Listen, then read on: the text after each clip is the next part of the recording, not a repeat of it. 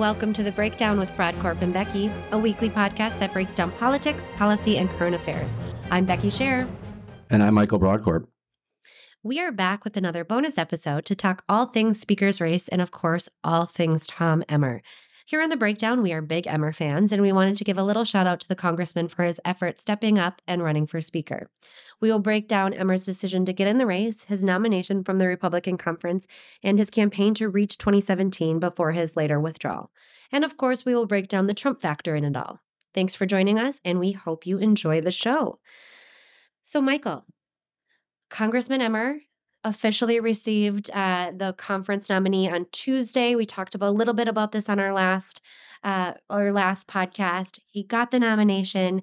And why don't you break down a little bit about how this was different than the other candidates, four other candidates that ran before our ultimate speaker, Mike Johnson? Yeah, I want to direct our listeners to our current main episode that we have.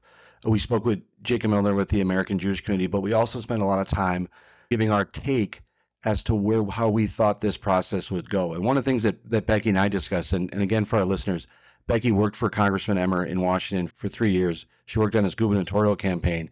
So she's a Minnesota expert on Tom Emmer.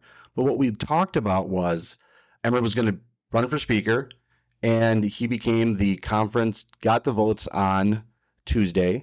And so for a few hours on Tuesday, there was a possibility of Tom Emmer being Speaker of the House. And what developed after he became the pick of the conference to be the nominee for speaker is that Emmer did something different than all of the other candidates in the aftermath of McCarthy had done.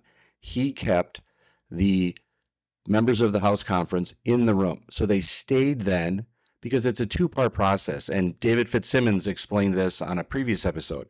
What happened was that the candidates stand up in front of the conference, which is 217 members, and individual candidates make their pitch. And if you get 50% of the conference, you are then considered the conference nominee. But what has happened since the removal of McCarthy is that there's been a problem with, there's been a number of candidates that have gotten 50% of the vote, but the problem has then getting the requisite 217. What Tom Emmer did that I think was brilliant is that after he got the 50%, he then kept the members of the conference in a room, and he started to then whip to see if he could get to 217, which was just a brilliant move on his part. He kept them in the room. I tweeted out about this, that this was like an old-fashioned endorsement fight, and I said advantage Emmer. And what I meant by that was a process by which Tom Emmer was going to figure out if he could get to 217. And he played it right. He had enough votes in the conference to be the designee to be speaker, but he couldn't get to 217. And what developed throughout the day was a realization he couldn't get to 217. And then what Tom Emmer did is withdrew his name and then laid the groundwork for the caucus to then come together later that day, support Mike Johnson, congressman from Louisiana, to be the new conference designee to be speaker, and Mike Johnson was elected as the Speaker of the House yesterday. What was interesting and I think noteworthy, and Tom Emmer should get a pat on the back for that process, is that he had the shortest candidacy of anyone that ran or was in the process of nominating. He got out of the way when he knew he couldn't get to 217, and he did everything he could to be a team player and to make sure that Republicans got a speaker elected, because that's the type of guy Tom Emmer is. He's a team player. He talked about it with us back in July, and that was on display yesterday, and I couldn't be more prouder of him. Becky, your take. I completely agree. I mean, I think we see a lot of, in politics as a whole, we see a lot of people holding grudges. We see a lot of people building up their silos and saying, my team or yours, especially when it comes to, the endorsement type battle that you mentioned that this is almost like. We've seen at the Republican Party of Minnesota conventions, we've seen candidates literally take down their signs, pack up, and encourage their people to leave the room. That's not who Tom Emmer is. And I think that this really showed that. So he went in.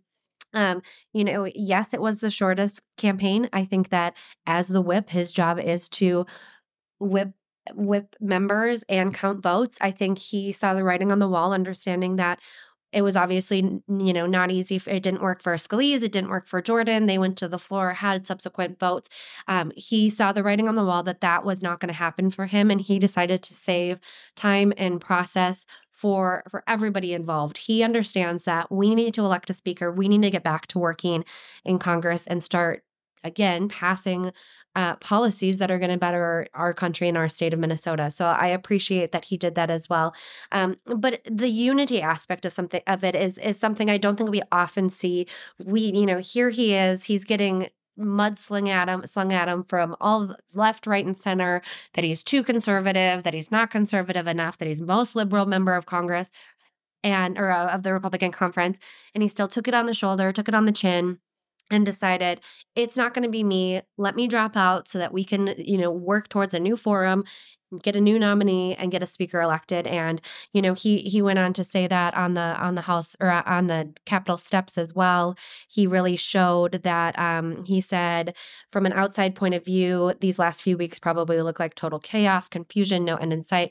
But from my perspective, this is one of the greatest experiences in the recent history of our republic. So the optimism is there. He still is majority whip. He has a really good, hopefully has a really good working relationship with the new speaker going forward. And so they can get back to business. And I commend him and applaud him on that as well.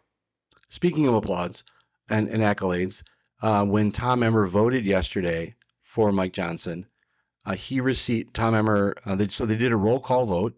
The members stood up. And what's happened in the past is this is what led to McCarthy's departure, is that there were Republicans who voted against either the speaker designee, or they voted against the speaker designee, or they voted to remove the Republican speaker. Tom Emmer stood up yesterday, and when his name was called, he said Mike Johnson, and he said Johnson, and Tom Emmer got a standing ovation from his Republican colleagues in the House for doing that. And it was I shared the clip on social media. It was a few moments, just a few seconds of him getting kind of the pomp and circumstance that he deserves and the accolades that he deserves. Tom Emmer is a consummate team player, and he thinks about the team, and that was been on full display over the last few days. And I'm glad Minnesotans and the national media got to see the character of who Tom Emmer is. I do want to highlight one point that you made. One of the things that I find incredibly ridiculous in this entire scenario is Tom Emmer being called a rhino. It is comical. And for our listeners, a rhino is a pejorative term assigned, and it means Republican in name only. And the claim when someone is called a rhino, when I came into the party, a rhino was someone who was just a Republican, but who didn't believe in Republican values and didn't do things on behalf of the party. Now it has become a term that is applied whenever you disagree with someone over something. Tom Emmer is not a rhino. Tom Emmer is a strong conservative and an advocate for our party. And I want to put a little bit of a finer point on that, particularly for Minnesota. Over the last couple of days, I've been speaking with some strategists, both in Minnesota and out, about what contribution Tom Emmer has made to Republicans across the country. But I really wanted to dial it down in Minnesota, and we'll get to the reason why a little further in a minute. The estimate, after speaking with people, is that Tom Emmer has contributed through his work as being the head of the NRCC or through his leadership fund upwards close to $10 million over the last few election cycles in Minnesota. If you think that a Republican can run for office in Minnesota and not benefit from that amount of money, they have consistently. And that's been Tom Emmer. That's been a part of that operation and part of that decision. I can think of no other Republican in the history of, at least of my involvement in the party, who's contributed more to the team, both in terms of raw dollars, outside advocacy, and being a messenger, than Tom Emmer. There is no Republican in this state who has done more. And I think for anyone to think that Tom Emmer's not a team player or that he's a rhino is a gross distortion of his record. And that was a message that was framed by a number of out-of-state goofballs. And I just wanted to clear up the record for those, because Becky and I She's more Republican than I am. But if there's one thing that we know is we know what it takes to win and lose campaigns in this state. And in speaking with a number of people, Tom Emmer has done more than I can think of any other Republican to help Republicans win in this state. Congressional campaigns and other party operation stuff. You take Tom Emmer out of Tom Emmer's contribution out of this state. I don't know that we pick up. I don't know if Michelle Fixbox wins in the 7th district. I don't know what, he was very active in helping on a number of races and a number of close races. I live in the 2nd congressional district. NRCC has done a lot to help try to flip the 2nd congressional district. And so there's a lot of work that Tom Emmer has done both nationally, but again, all politics is local. And Tom Emmer has been a leader for the conservative movement and for Republicans in this state, and all Republicans should be appreciative of what he's done. Completely agree. And I just, to echo that, again, I spent 3 years out in DC serving as Emmer's communications director. And with that, what I did was, have a lot of time sitting with him, hearing his opinions and thoughts and policies, views on policies and legislation. And turn that into op-eds and speeches and video scripts and the like. I can tell you that as a moderate Republican, I was significantly more moderate than my boss. And he is a staunch conservative, constitutional conservative. Doing what he needs to do under the Republican platform, and it literally makes me laugh when I see some of the stuff that we've seen here. I think even Angie Craig mentioned, it was apparently because he just offered some openness to working with the other side of the aisle, that it was the axe in the coffin. And it's just apparently where our state of politics is today. But Tom Emmer is, he really has done great things for our state and for the party, and is a great messenger. And I'm glad that he's, moving forward and continuing to be in his role as majority whip, and certainly not the last we're seeing of Tom Emmer. Yep, and two criticisms, not to highlight too much. There were folks that were critical of him. I want to highlight one member of Congress, Marjorie Taylor Greene, who had a number of criticisms of Emmer. One of which was his vote in 2022 to recognize same-sex marriage in this country, and his other was to certify the 2020 election results. I'm going to break the news to Congresswoman Marjorie Taylor Greene. Tom Emmer's voting the way the state wants him to on that. And if you think that being an advocate for the big lie, or the belief that the 2020 election, that Joe Biden lost that election and that Donald Trump really won it, if you think that's a message to campaign on in Minnesota, you don't know the state. And to think that a congresswoman from Georgia is going to be the one that's going to frame up Tom Emmer's record is just laughable. And I don't think that Marjorie Taylor Greene's politics are going to help Republicans win the suburbs. Becky, I know it's a subject that you and I have you and I have spoken a lot about, and we've had a number of guests on this show. And there's not one guest from the state of Minnesota who has ever said, you know what we need? We need more Marjorie Taylor Greene in this state. And that's just preposterous to think. And so as advocates of Emmer, as supporters of Emmer, you of course work for him. We just wanted to set the record straight about some of those criticisms, particularly reasons why he shouldn't be elected speaker. And I think Tom Emmer's done a great job for the Republican team. And I will just say to you, out of any of the candidates between Scalise, Jordan, and McCarthy, I think Tom Emmer went through that process better than anyone. Right. He was not successful as becoming speaker. That is true. But you can lose an election, and it was an election for speaker. You can lose that process and still not personally suffer or politically suffer because of it. And I think Tom Emmer has shown himself to be a real team player. And I think that's been acknowledged by his House colleagues. And it's something that I think he should be complimented for and rewarded for. One other point I would make, and I know you did some interviews talking about Emmer prior, and you're quoted at some places. I did an interview with a publication that the article is not going to come out because Emmer was not successful. And my comments to them were to talk about how Tom Emmer is, how he has evolved over the years. And the Tom Emmer that is in Washington today is the exact same type of Tom Emmer he was in 2010 when he ran for governor. But there's something that I think Tom Emmer has done a great job with, and that is honing just talking to people and twisting arms. I told the reporter about all the notes, the thoughtful handwritten notes that Emmer I've received from Emmer, or that I know that he sent to other people.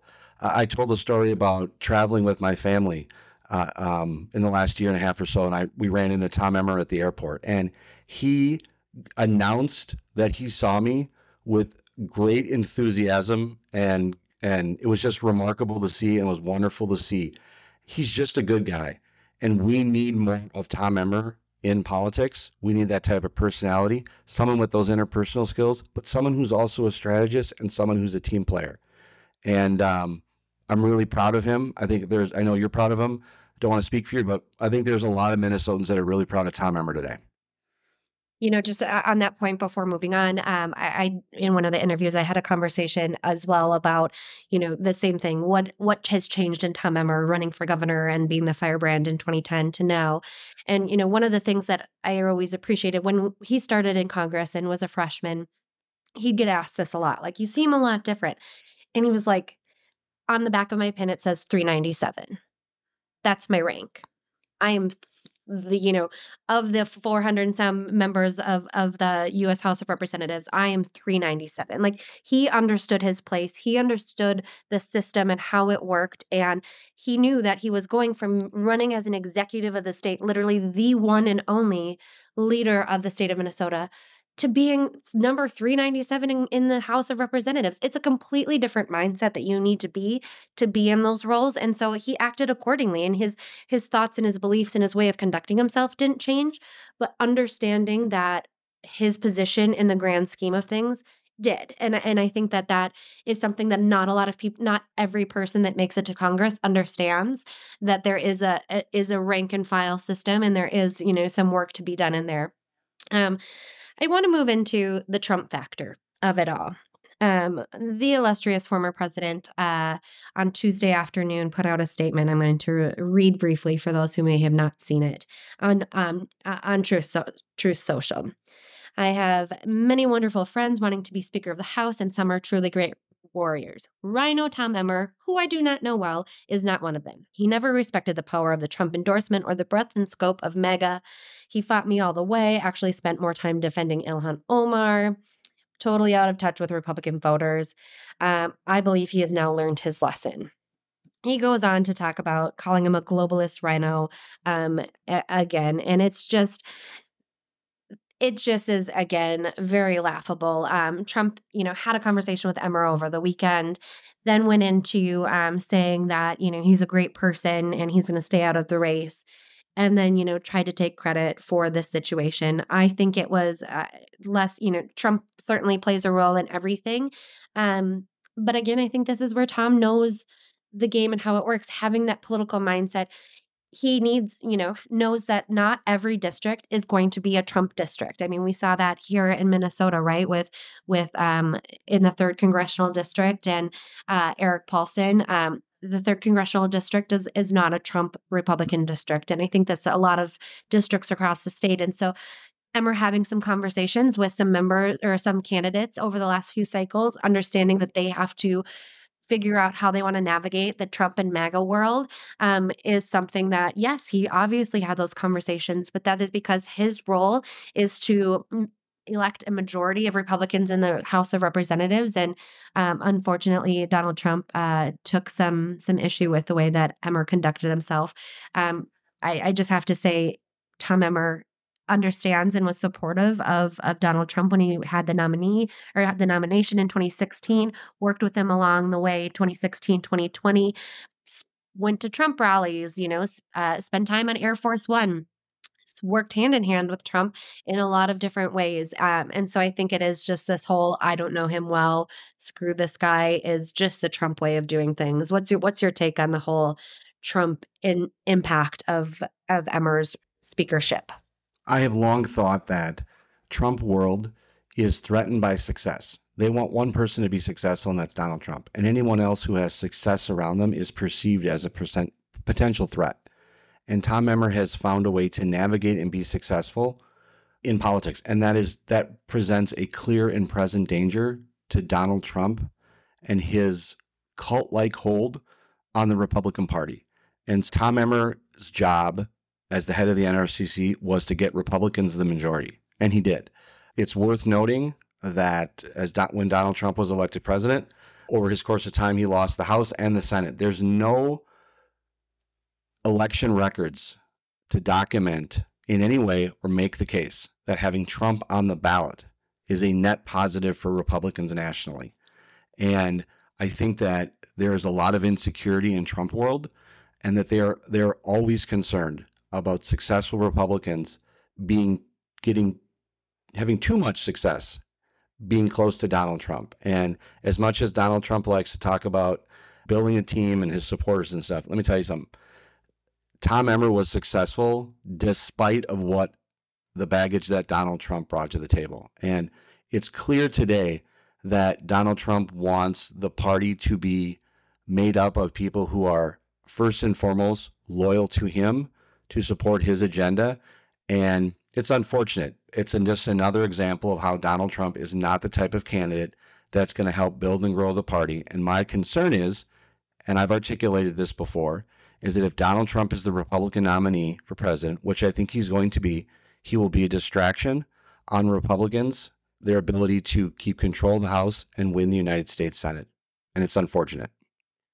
And I think it is really, we've talked about this a lot, about how candidates at all levels figuring out how to navigate the Trumpism of, the looming Trump clouds hanging over every race is going to be up to each individual candidate in each individual district. Every district in this country is a little bit different on how their voters, Republican, Democrat, and Central, view the Trump impact of things. And so I respect that Emmer understands that. I respect that he put that forward.